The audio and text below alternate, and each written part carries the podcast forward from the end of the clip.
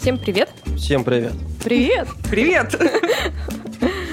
Это традиционный подкаст Сипкаст. И сегодня мы разговариваем про компетенции будущего. У нас в гостях сегодня присутствуют наши коллеги. Это я, Антон Кайгородов, руководитель направления реклама. И... Привет, я Галя, руководитель направления по развитию обучению персонала и по совместительству мама двоих детей. Привет, я Катя, я из Headhunter, я директор филиала по Сибири. Коллеги, добрый день, с вами я, Саша Романцова, ведущий бизнес-тренер компании «Сибирский гурман». Сегодня мы будем говорить про компетенции будущего и хотелось бы, наверное, спросить у наших экспертов, у нас такое сложное название компетенции будущего. А компетенции — это про что? И давайте еще, чтобы немного запутать всех слушателей и немного нас между собой, компетенция, компетентность и навыки. Вот их как-то разложить по полочкам, где какие лежат, кто с кем связан, почему и зачем, и что еще можно о чем поговорить, чтобы еще запутать сильнее. На самом деле, изучав информацию в свое время, создавая проект по модели компетенций в компании, столкнулась с тем, что все компании, все эксперты, используя эти термины, используют их в каком-то своем ключе. И найти, наверное, там первоисточник и понять, что такое компетенции, компетентность, навыки, привычки, метакомпетенции практически невозможно. Поэтому мы выбираем зачастую тот путь, который наиболее приемлем и кажется нам ну, там, максимально прозрачным. Если говорить э, о компетенции, компетенциях непосредственно, то это, наверное, совокупность наших факторов, навыков и моделей поведения, которые мы используем для достижения эффективного результата в работе. Я, наверное, добавлю еще с э, моей точки зрения, навык — это то, чему можно быстро научить. Вот э, у меня есть навык, я не знаю, печатать на компьютере. И меня этому кто-то научил, либо я могу сама этим быстро работать. А быстро научиться чему-либо — это компетенция. То есть то, что я могу в себе только развивать, но оно как бы изначально должно быть чем-то и кем-то, вероятно, родителями родителями заложено. Вот, поэтому... Заложено или воспитано, наверное, либо, да? либо воспитано, да. Ну, на самом деле есть э, точка зрения, что часть компетенции даже генетически обусловлена. Есть специалисты, которые говорят, что какие-то области развить даже невозможно. Но это, мне кажется, уже такое, наверное, жесткое заявление. Мне кажется, даже зайца можно научить курить. И тогда компетентность. Степень владения компетенцией.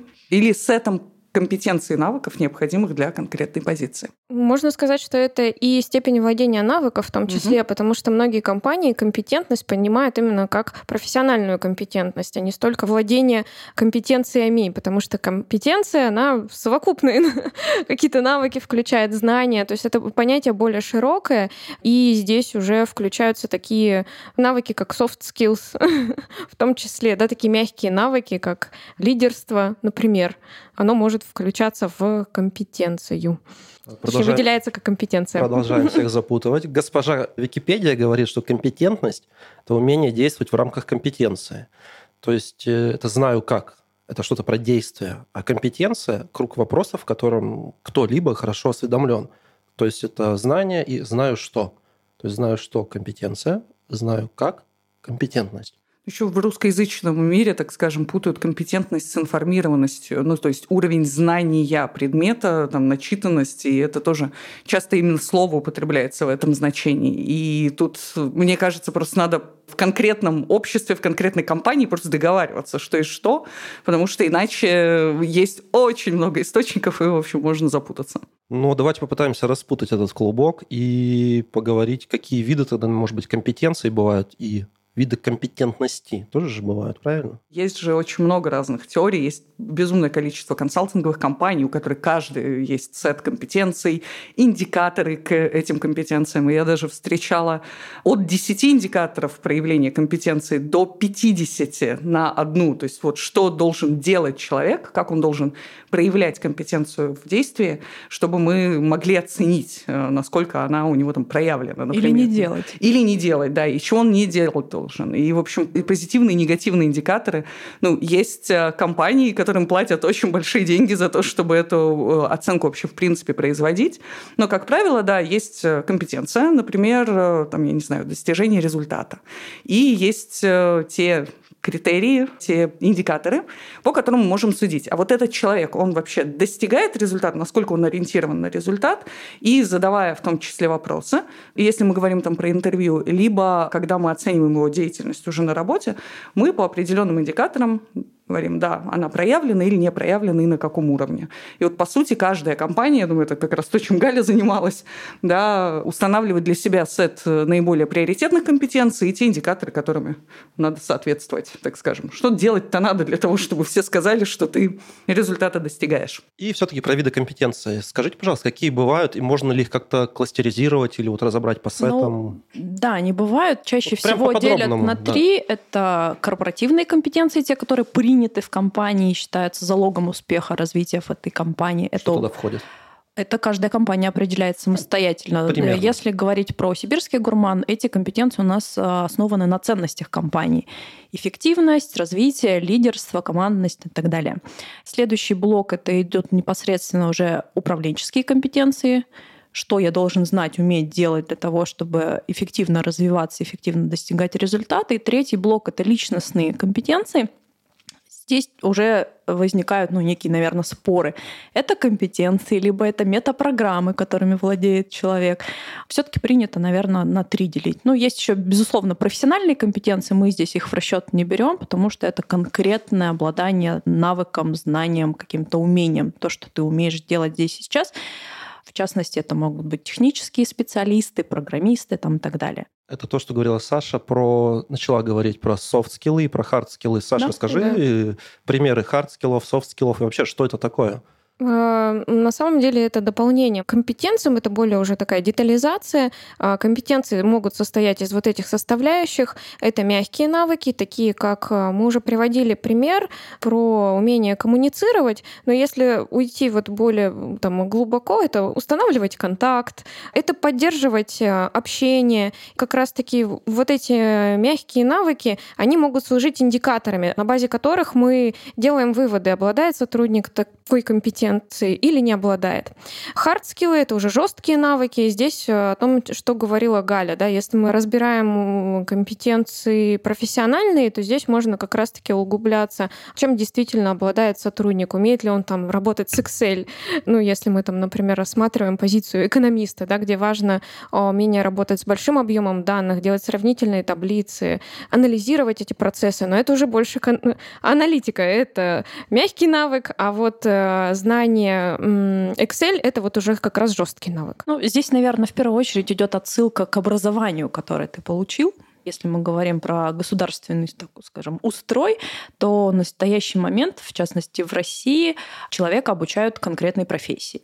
Да, и это наша, наверное, боль будущего, потому что это не настолько будет востребовано там, в ближайшие 3-5 лет. И это грозит, наверное, достаточно серьезным кризисом на рынке труда с одной стороны, но с другой стороны нам, людям 30 плюс, обеспечивает хорошую, продуктивную возможность работать до продленного пенсионного возраста. Это прям грустно сейчас прозвучало. Но на самом деле ты права. Если смотреть э, сейчас по даже запросам работодателей, то очень много говорят о том, что главный скилл скилл, да, главная компетенция – это способность и желание учиться всю жизнь. То есть э, даже есть книги, которые описывают, что долгое время назад был только один профессиональный возраст, сейчас три профессиональных возраста. Это значит, что человек может за всю свою жизнь сменить три профессии. И основной критерий для него – это насколько быстро он научится, то, чему нужны новые профессии, и, по сути, работники, которые не готовы учиться всю жизнь, они скоро будут сталкиваться с тем, что их знания и опыт просто нерелевантны текущей ситуации. И это уже очень во многих исследованиях и запросах есть, и люди диссертации защищают эту тему. И вот мы подобираемся потихонечку к компетенции будущего. Одна уже есть, это умение непрерывно учиться, обучаться. И еще такой вопрос, Кать. Э, мы сейчас послушали про хард, про софт. А что-то слышала, знаешь, про мета-скиллы, мета-навыки, мета-компетенции? Ну, вот мета-скиллы, по сути, объединение э, нескольких навыков. Сейчас очень много, так скажем, новых форм названий. Мета, а, T-shape, I-shape, C-shape. Ну, то есть, э, действительно, возможность сочетать в себе несколько ключевых э, компетенций, несколько ключевых э, характеристик. Например, способность учиться всю жизнь, она неотделима от гибкости ума. Ну, то есть это не может идти отдельно. Или от э, того же опыта взаимодействия с людьми, потому что я могу сколько угодно учиться по книжкам, но рано или поздно мне придется столкнуться с живым человеком, как-то с ним разговаривать. Вот, поэтому метакомпетенции и э, метаскиллы, они скорее объединяют в себе ключевые характеристики нескольких э, навыков и компетенций.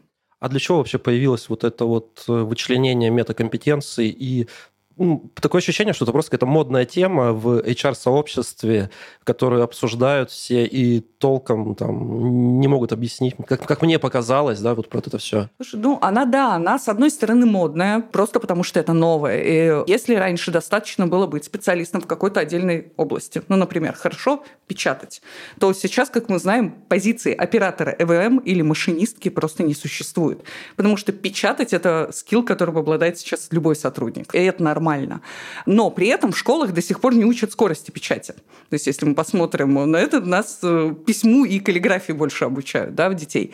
И это значит то, что в будущем мы говорим о том, что нельзя быть вот опираться на одну ногу, да, вот это вот T-shape, форма буквы Т, когда у нас, э, по сути, опора идет только на один конкретный навык, и я в этом всю жизнь работаю и живу, но это просто невозможно. Поэтому, да, сочетание в себе нескольких ключевых навыков, ну, кстати, например, про HR, да, тема модная, но, например, сейчас все HR – это маркетологи. Они просчитывают конверсии, воронки, учитывают кучу факторов, да, про целевые аудитории, про их особенность. И, по сути, это то, чем раньше занимался только маркетинг. HR отвечал на звонки и постил вакансии. Сейчас это невозможно. Да, и такая профессия, как HR-маркетолог, начала появляться, наверное, там лет пять назад, да? упоминание, то сейчас уже, в принципе, нет такой профессии, то есть это есть твой функционал. Это базовый навык любого HR. И более того, быть профессиональным рекрутером без этого, без э, базиса в области маркетинга просто невозможно. Ну, с другой стороны, и маркетологи, они сейчас тоже забирают некие другие профессии, там, как программирование и вот прочее, там, какие-то ноу-код инструменты, да? чтобы что-то делать, не используя программистов, чтобы делать все самостоятельно. Да, и HR, к слову, то же самое. Это программирование баз данных, извлечение информации, там, составление собственных дашбордов. У меня э, в нашей компании почти все уже коллеги в рекрутинге и в HR-команде сами научились программировать на Python, просто чтобы не дергать программистов и делать нужные отчеты самостоятельно. И PHP, кстати, тоже, потому что верстать э, лендинги и странички, рассылки. Вот я вижу, коллеги кивают, поэтому... Вот это же пританцовываем, потому что я еще могу докинуть в этот общий котел социологию, потому что мы используем опросы, делаем исследования внутри компании. Это постоянный такой нескончаемый процесс. А раньше это было пять отдельных профессий, и они не пересекались. И мы, наверное, подходим тоже к такому интересному. А можешь рассказать по тенденциям на рынке, во что вообще превращаются профессии, какие от них требуются навыки, какие требуются компетенции? О, мне даже вот тут нужна шпаргалка на самом деле, потому что есть э, такая точка зрения классная. Это Гимпельсон Владимир, Центр труда исследования Высшей школы экономики.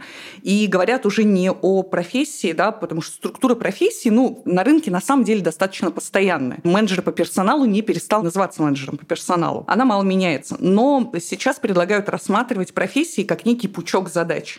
А вот в этих задачах изменений происходит очень много.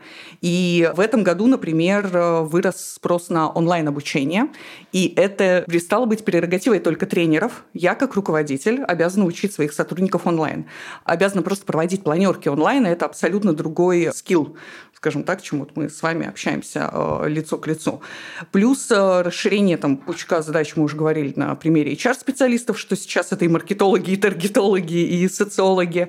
Сама профессия, как правило, по названию своему не меняется, и суть ее, да, до сих пор у дизайнера задача создавать образ продукта.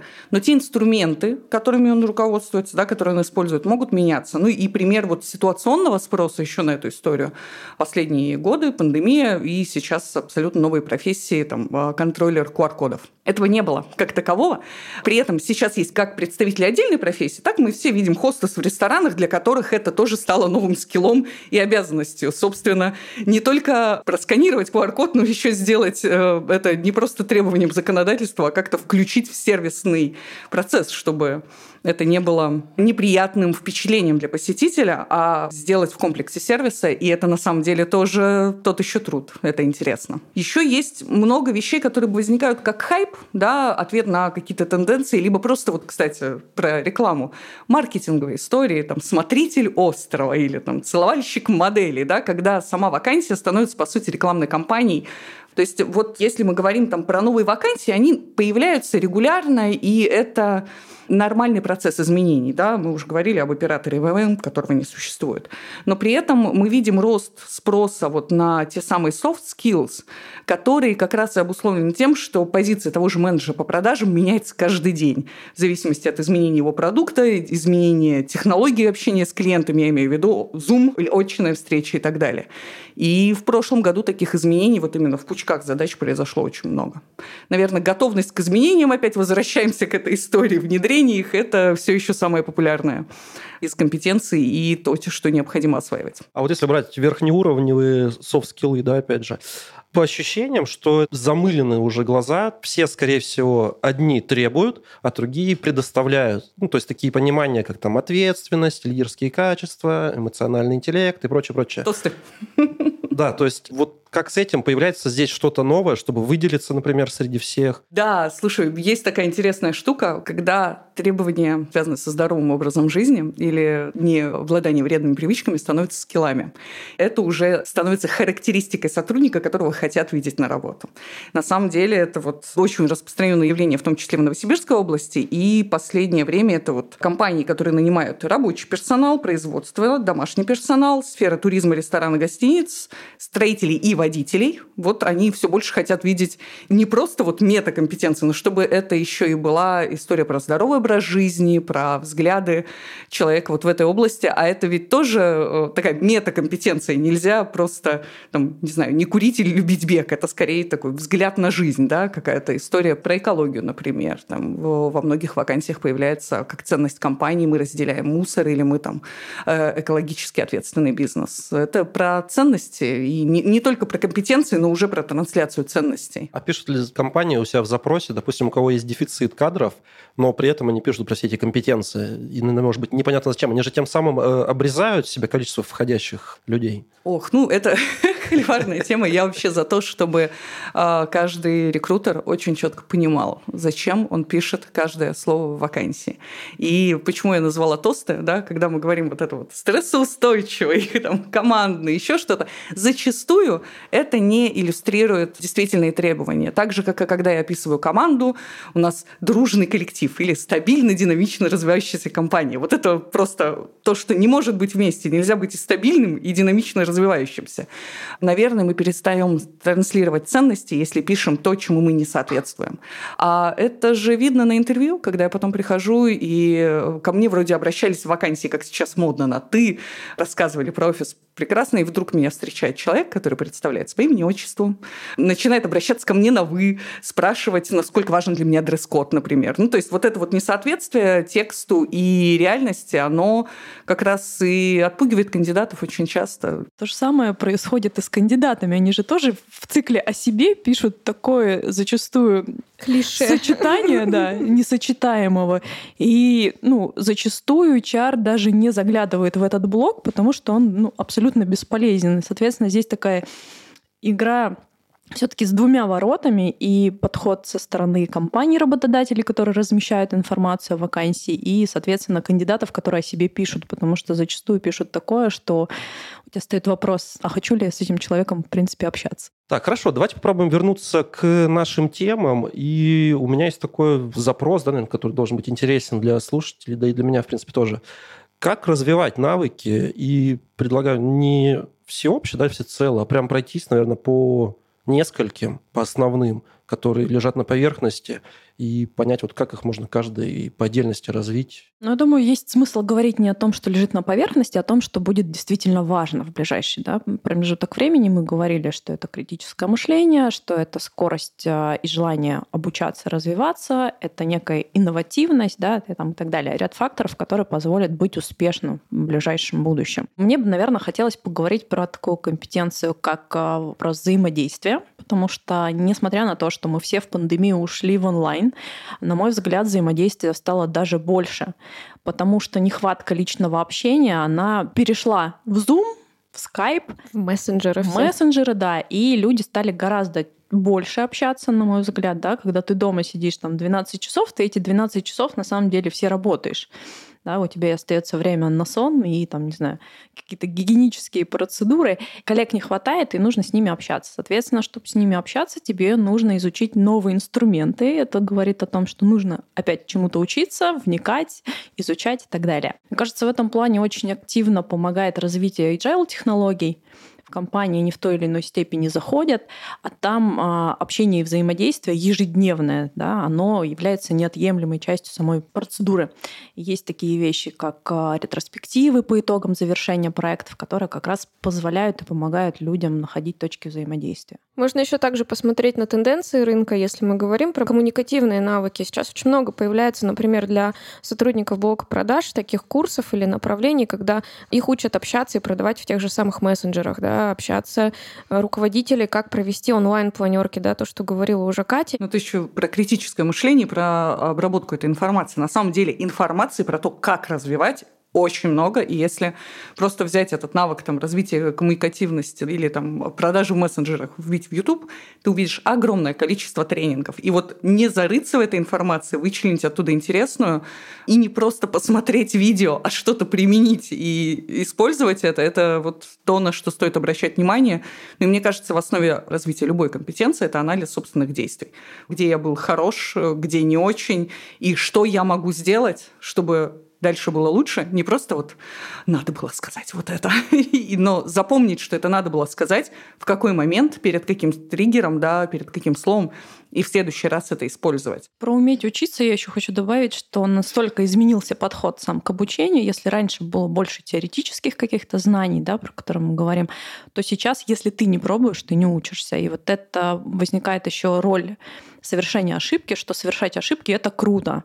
И это настолько противоречит системе обучения в школах и в вузах, ну, встает на стыке такая проблематика. Поэтому ошибаться круто, ребята, кто хочет, ошибайтесь, свое наслаждение, главное пробуйте. Да, кто за это платить порой будет. Ну да ладно. Я бы хотел добавить еще, можно просто общаться, но общаться с людьми с заведомо поставленной целью с какой-то и пытаться добиться этой целью, как Катя правильно сказала, потом это все анализировать. Ну, есть тогда классный еще подход, это найти своего ментора, который уже в этом крут, да, если у тебя есть цель развития там, какой-то конкретной компетенции, ты находишь человека, который готов зачастую делиться этими знаниями и с ним взаимодействуешь. Взять его за рукавчик и просить помочь. Окей. А, какую компетенцию еще можно развить? Какими инструментами, какими действиями? Критическое мышление то же самое. Чем можно развить? Всегда задавать себе вопрос, а так ли это? И здесь, наверное, вот как раз по своей второй части приведу пример. Моей дочери сейчас 6 лет, и она, когда приезжает от бабушки, говорит, мама, я знаю супер средства для стирки, нужно покупать вот это. Я всегда ей задаю вопрос, почему? Почему ты так считаешь. И, естественно, там сводится к тому, что она увидела рекламу на телевизоре, которого у нас дома нет. И она это принимает за чистую монету. И каждый раз в такой ситуации мы проговариваем тот момент, что нужно еще узнать, нужно еще спросить, нужно про это почитать и так далее, и так далее. Нужно попробовать для того, чтобы делать выводы. И вот это каждодневный труд учить ребенка мыслить иначе, находить информацию самостоятельно и взвешивать все за и против. Кстати, здесь есть очень интересное исследование в Тюменской открытой школе при ТюМГУ. Туда пришли работать преподаватели из-за рубежа. То есть преподавание построено на английском языке. И один из э, преподавателей, если я сейчас не ошибаюсь, из Польши, который приехал, отмечает, что у русских студентов есть такая э, специфика, они верят первой книге. То есть им можно дать два источника на английском, и э, как основной они будут считать первый э, прочитанный. И э, второй, даже если отличается от первого, могут списать на незнание языка. То есть это я так плохо знаю английский, что мне показалось, что она противоречит первому. Возвращаясь к системе образования, на эту тему я могу часами говорить, наша школа учит нас верить учебнику. Поэтому еще один из инструментов развития критического мышления и оценки информации – это найти еще два источника. Или найти автора, который э, на самом деле говорит по-другому, найти критику, уметь работать с этим, или найти первый источник. Вот лучший способ э, изучать историю по мнению прекрасного одного преподавателя истории, это посмотри документы. Изучаешь съезд, материалы съезда, изучаешь, там, я не знаю, постановление, берешь закон и смотришь, ну, первый источник, а не то, что об этом написал какой-то учебник. Любой учебник, любая книга – это изложение автора, и тогда их нужно прочитать просто сильно больше. У нас это, к сожалению, воспитана система образования, мы прям верим первой книжке. Вот у нас истина, если вот дяденька, который там написал, он говорит так, значит, это так и будет. Вот плюс источники. В исторических подкастах много специальных людей, которые отвечают за факт-чекинг, да, да? то есть которые проходятся по литературе и по всему. А вообще обучение тоже, да, как э, вот этот навык прокачать, обучение, обучаемость. А, недавно слушала очень крутой пример. Если вы умеете говорить на английском, пробуйте учить его еще раз.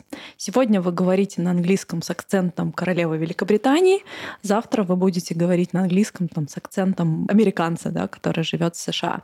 И вот это желание постоянно, даже на базе того, что ты уже имеешь, пробовать смотреть что-то новое, оно как раз-таки подстегивает э, владение дополнительными знаниями и навыками. То есть каждый раз проживать какой-то новый опыт. Да, это опять же критическое мышление. То, что я умею сегодня, не факт, что это лучшее из того, что возможно сейчас. А не изменился ли этот процесс за последние годы? Ну, то есть вот я там крутой менеджер по продажам, а что в моей сфере появилось нового за пять лет? Это, кстати, очень любят спрашивать рекрутеры, например, на собеседовании, там, а что в вашей сфере вот нового? И сразу показатель э, человека, я, я крутой профессионал, но новые модные темы в своей сфере я не знаю. Ну, вот это тоже такая история. Это одна из характеристик нашего менталитета. Вот это навык постоянного обучения у нас э, в России он не воспитывается, потому что у нас считается, что у нас есть фундаментальное школьное образование и фундаментальное вузовское. И ты оттуда выходишь просто вот такой готовый директор. Никто не объясняет, что для того, чтобы стать директором, на которого тебя учили, там, специальность управления персоналом, например, ну, тебе еще лет 15 нужно так, хорошо поработать, желательно в разных компаниях, и только тогда, может быть, если ты не разочаруешься в профессии, ты э, добьешься успеха. Ну, то есть у нас э, есть абсолютная убежденность, что ты готовый специалист сразу после вуза. Э, в, например, в Европе, в Америке такого не дают. Там просто есть сет дисциплин, с которыми ты дальше выходишь на стажировку, и это нормально. Хорошо, о каких еще компетенциях и о возможности их развития мы можем поговорить. Мы, наверное, можем поговорить еще про гибкость, потому что она так или иначе пересекается да, с предыдущими. И взаимодействие, критическое мышление сюда подключается. Думать, слышать, принимать, смотреть адаптировать. и адаптировать под текущую ситуацию. Учитывать разные точки зрения, вообще принимать то, что человек рядом с тобой другой и может иметь эту другую точку зрения, искренне ее принимать и э, искренне интересоваться ей. Вот э, не, не критиковать, не сказать, окей, я тебя услышал. А любимая фраза. Да-да-да. Ну а Современного мира. А искренне, да, э, хотеть разобраться, понять, а что там можно найти, да, такая некая противоположность критическому мышлению, когда мы оцениваем, а тут вот безоценочное суждение другой точки зрения, использование ее.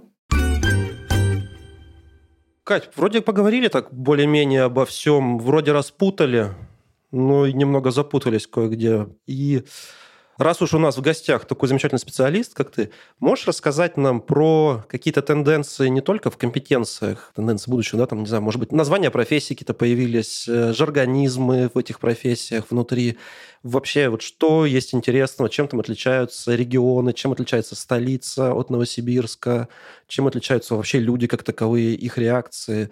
У тебя же, точно знаю, есть исследования, ты готовилась к этому всему. Ох, да, я прям выполнила домашнюю работу, как прилежная ученица, возвращаясь к системе Советская образования. Школа. Да, да, да, вот это вот комплекс девочки-отличницы. Ну, давай начнем с а, того, чем отличается Новосибирская, там, вся Россия с точки зрения именно спроса, например. Ну, там, не э, секрет, у нас IT-кластер очень сильный, и второе место в рейтинге – это IT-вакансии всегда. На первом менеджеры по продажам, на втором IT. Интересно, что у нас гораздо меньше хотят видеть э, на работу, меньше конкуренции среди молодых специалистов, в то время как сейчас это самая конкурентная, самая желаемая аудитория без опыта и молодых специалистов по всей России, в Новосибирске и в целом по сибирским городам, кстати, это до сих пор не так, что меня лично очень расстраивает. Это к вопросу обучения. Да? Значит, компании массово не очень готовы учить. Они хотят тех, кто там, 1-3 года опыта работы. Вот. А, но при этом, э, если говорить про какие-то еще отличительные черты Новосибирска, у нас есть мне кажется, очень интересный опрос. Мы спрашивали соискателей, а чего же вас бесит в офисной жизни? И в том числе это такие жаргонизмы. Вошли в офисный жаргон, но больше как раз в московских компаниях, и когда э, новосибирские, значит, сотрудники приходят вот в такие международные, крупные российские компании, для них являются самыми большими раздражающими факторами некоторые слова. Вот прям могу поделиться, мне кажется, это очень интересно. 45% респондентов бесит слово «отфидбэчить». Вот это к вопросу о даче обратной связи. Что у нас еще? Засинкаться, засинхронизироваться, видимо, в процессах. Это 43. Дальше менеджерить, припарковать вопрос или тему. Мне очень нравится референсы в Атаче. Референс в Атаче. Я на Коле и голосом поговорить. Также еще очень клевые, хорошие такие истории. Это вкусный, когда речь идет не о каком-то продукте, а о дизайне, например, или о продукте. А, вкусная картинка. Опрувить, заопрувить, challenge, improvement, все, что мы так любим, зафиналить, scrum, ASAP, чекнуть, agile, токсичный, research боли клиентов. И проактивно, кстати, мы об этом говорили, как, да, как компетенции. Да. Но вот слово, оказывается, само в Новосибирске многих людей бесит. Потому что вопрос, что это? Сразу у всех, что это? Как им куча вот этих вот иностранных слов. Да, я сразу вспоминаю свой опыт участия в московском тренинге, и люди, которые брали микрофон и примерно 40% своей речи они говорили на непонятном абсолютно для меня языке. В Москве, конечно, это гораздо сильнее развито. Я очень э, долго сама разговаривала на таком языке, потому что работала в крупной компании с западными, и ты просто берешь некоторые... Ну, на то время не было слов, некоторых в русском языке вот в принципе. То есть, например, там, количество э, определенных наименований на полке, SKU, там какие-то такие шелфтокеры, воблеры, куча всяких названий. При этом, когда ты употребляешь их со знакомыми, тебе говорят, ты рыбалкой занимаешься, потому что, как выяснилось, в рыбалке тоже есть воблер. Вот, но об этом я не знала. Опять-таки бесит, потому что не знают. И повод поучиться. Да, да, да, это вот, загуглить. Это есть прекрасный а, ответ. Тебя в гугле забанили. Интересно, что бесит москвичей в Новосибирске речи? Мультифора. Поребрик или еще что-то. Ну, это там Петербург уже воюет за эту вотчину. Я знаю, что э, очень видят в сибирской речи, в Новосибирске «ага». Вот это вот то, что мы после э, слов говорим, когда «ага». Вот ну, это прям... сокращенно я тебя услышал. Мы много не разговариваем. Холодно просто. Кать, что еще интересно, ты можешь с нами поделиться чем? Ну, на самом деле, мы очень много говорили вот об этих софт-скиллах и хард-скиллах, да, э, могу сказать, что они, наверное, между собой тоже пересекаются. Например, является ли хард-скиллом успешный опыт продаж? Ведь, по сути, да, э, это навык, присущий конкретной профессии. Но если мы разберемся, что обеспечивает успешный опыт продаж сотрудника, то это уже мы больше переходим на сторону софт. И как раз вот э, возвращаясь к истории там, обучения все время, сейчас очень большой запрос, я уже говорила, на онлайн обучение, на тех людей, которые организуют, на тех людей, кто прописывает эти программы. И мне кажется, что с этой сферой э, дальше будут связаны очень сильные изменения. Вот, поэтому учиться, учиться, еще раз учиться, учиться, только теперь, наверное, всеми доступными нам способами и с использованием всех новых технологий. И учиться друг у друга, как да. минимум. Ну и еще раз я призываю все-таки к практике. Учиться на практике. Ну и, как обычно, быть открытыми к себе и ко всем. Быть осознанными. В потоке, в ресурсе. То, что пишут в Инстаграме, это все правда получается. Да, но, как правило, важнее быть в адеквате. Антон, ну и наша любимая часть. Что ты понял? Что я понял? Я понял, что я вначале запутался абсолютно. Кое-где сейчас запутался. Я понял, что компетенция – это твои знания, что компетенция – это совокупность навыков в какой-то мере. Компетентность – это умение это все применять какое-то действие. Мы сегодня еще также поговорили о том, э, что такое компетенция, как ее понимать, как э, работать дальше с этим параметром, что внутри компетенции есть определенные индикаторы, и они представляют из собой набор из жестких и мягких факторов. Я понял, что мягкие факторы, они же софт-скиллы, это такие как ответственность, дисциплина, скорость адаптации, коммуникативные особенности, умение работать в команде, эмоциональный интеллект, управление своим временем, да и чужим порой. Это лидерские качества, критическое мышление и способность к решению проблем.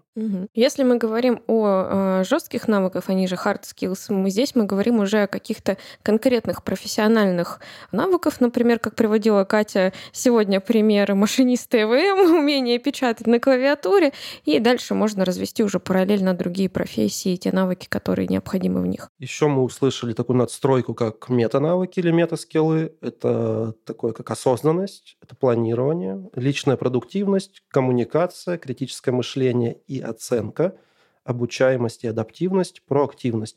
Они пересекаются по большому счету софт-скиллами, но сейчас их принято выделять в какую-то отдельную структуру. И они более объемлющие. Они включают в себя часть soft skills, могут выступать такими объединяющими, как мы сегодня поняли. Также мы проговорили о том, какие есть возможности для развития и как можно развивать те или иные навыки, какими способами. И здесь мы проговорили про форматы обучения, про то, как можем мы взаимообогащаться, пробовать, совершать ошибки, ну а также развиваться внутри своего опыта, своей компании. И как все это развивать? Это одно слово обучение, а второе слово гуглить. Что ты хочешь развить, то и гугли. И, и учись. Все просто. При этом не забываем о том, что мы выделили сегодня как минимум три основных э, компетенции, которые будут э, сейчас очень востребованы на рынке, и такие компетенции будущего, как критичность мышления, умение обучаться и применять свой опыт на практике и Взаимодействие. Взаимодействие с коллегами, да, умение работать, выстраивать взаимоотношения. Умение гуглить. А это как дополнительный, ну, четвертый. Мне кажется, это вообще основной навык, который сейчас должен быть на максимум прокачан у всех. Юмор. Ну, гуглить это же тоже мало. Важно еще вот среди этих ссылок. Надо не мало гуглить, надо много гуглить переходить на вторую, третью страницу. Оценивать то, что ты нагуглила. Да, и первая ссылка не всегда верная. Первая ссылка рекламная. Реклама, Саш, ну я предлагаю продолжить тебе твоими чудо-супер вопросами. Да, у нас подготовлен блиц-опрос для вас, наши дорогие гости. Напомню, что тема нашей сегодняшней встречи — это компетенции будущего и все, что связано с компетенциями. Отвечать нужно быстро. Это, наверное, главное правило блиц-опроса. Угу. Давай, Катя, с тебя начнем. Давай. Готова? Компетенции — это мода или необходимость? Необходимость. Это про людей или про бизнес? Про людей, но без людей невозможен бизнес. Угу. Если мы говорим про рост э, внутри компании, он вертикальный или горизонтальный? Любой. Угу. А что лучше, мотивация внутренняя или внешняя? Только обе. Без них невозможно. Если у тебя только один фактор, угу. тебе будет плохо. А, а компетенции какие лучше, индивидуальные или вот групповые, да? Компетенции компании? компетенции компании или индивидуальные. Слушай, ты, ты коротко не ответишь. Мне кажется, одно без другого не играет просто. Можно сколько угодно развивать групповые, но если ты не работаешь с собой, что с тобой будет в этой угу. группе? А что важнее, профессиональные или личностные? Они взаимосвязаны. У меня ни одного конкретного ответа. А, хорошо, над чем работать тогда? Что улучшать? Компетенции или навык? Компетенции. Угу. Ну и такие открытые вопросы. Что для тебя Сибирь? Сибирь для меня холод, особенно сегодня. Мы записываем, когда минус 20. А, Сибирь для меня это люди. А, люди, которые умеют молчать вместе. Это очень крутой навык. И люди конкретные, которые четко знают зачастую, чего они хотят. Угу. А что для тебя работать в Сибири? Работать в Сибири – это работать с такими людьми, без лишней воды. Вот, и работать э, с часовыми поясами в любой точке мира когда-то. И с Владивостоком, и с Москвой на равном удалении. Это на самом деле очень круто. Мы посередине, это дает невероятный ресурс. Мне кажется, это такой мета-навык уже, работать в разных часовых В моем случае, да, это мета-навык последних 15 лет. Спасибо, Кать, большое. А, ну что, Галь, продолжим. К тебе такие же вопросы, похожие. Я уже подслушала. Да. Правила абсолютно остаются прежними. Компетенции, на твой взгляд, это мода или необходимость? Необходимость. Это больше про людей или про бизнес? Это про людей в бизнесе. Угу. Если говорим про карьерный рост, то он вертикальный или горизонтальный? Я за горизонт, потому что он позволяет подниматься в вертикаль. Угу. А, а что лучше, мотивация внутренняя или внешняя? Внутренняя это мое личное убеждение. Угу. А компетенции индивидуальные или групповые? Ну, или компетенции компании? Было бы правильно сказать групповые, но я все-таки за индивидуальные. Если мы говорим про важность, то здесь профессиональные или личностные? Личностные. Угу. А если э, стремиться к улучшениям, то компетенций или навыков? Безусловно, компетенции, потому что они позволяют развивать навыки. Угу. Ну и что для тебя Сибирь? Это гордость, невероятная гордость за людей, за то, что рождается в Сибири. Очень многие проекты социальные, не социальные, они родом из Сибири. И я всегда, когда встречаю, допустим, сибирские продукты, людей, которые выросли и родились, у меня прям one love. Сердечко тут было на фоне показано. А что для тебя работать в Сибири? Это свобода, это возможность и это, наверное, закаленный характер. Спасибо большое. Спасибо вам. Всем спасибо. С вами был подкаст Сибкаст, это подкаст сибирского гурмана о людях, о взаимодействиях, о менеджменте, который происходит у нас в компании. Не забывайте подписываться на всех платформах, которых это можно слушать. Это Apple Podcast, Google Podcast, Spotify, ВКонтакте, YouTube и многие другие.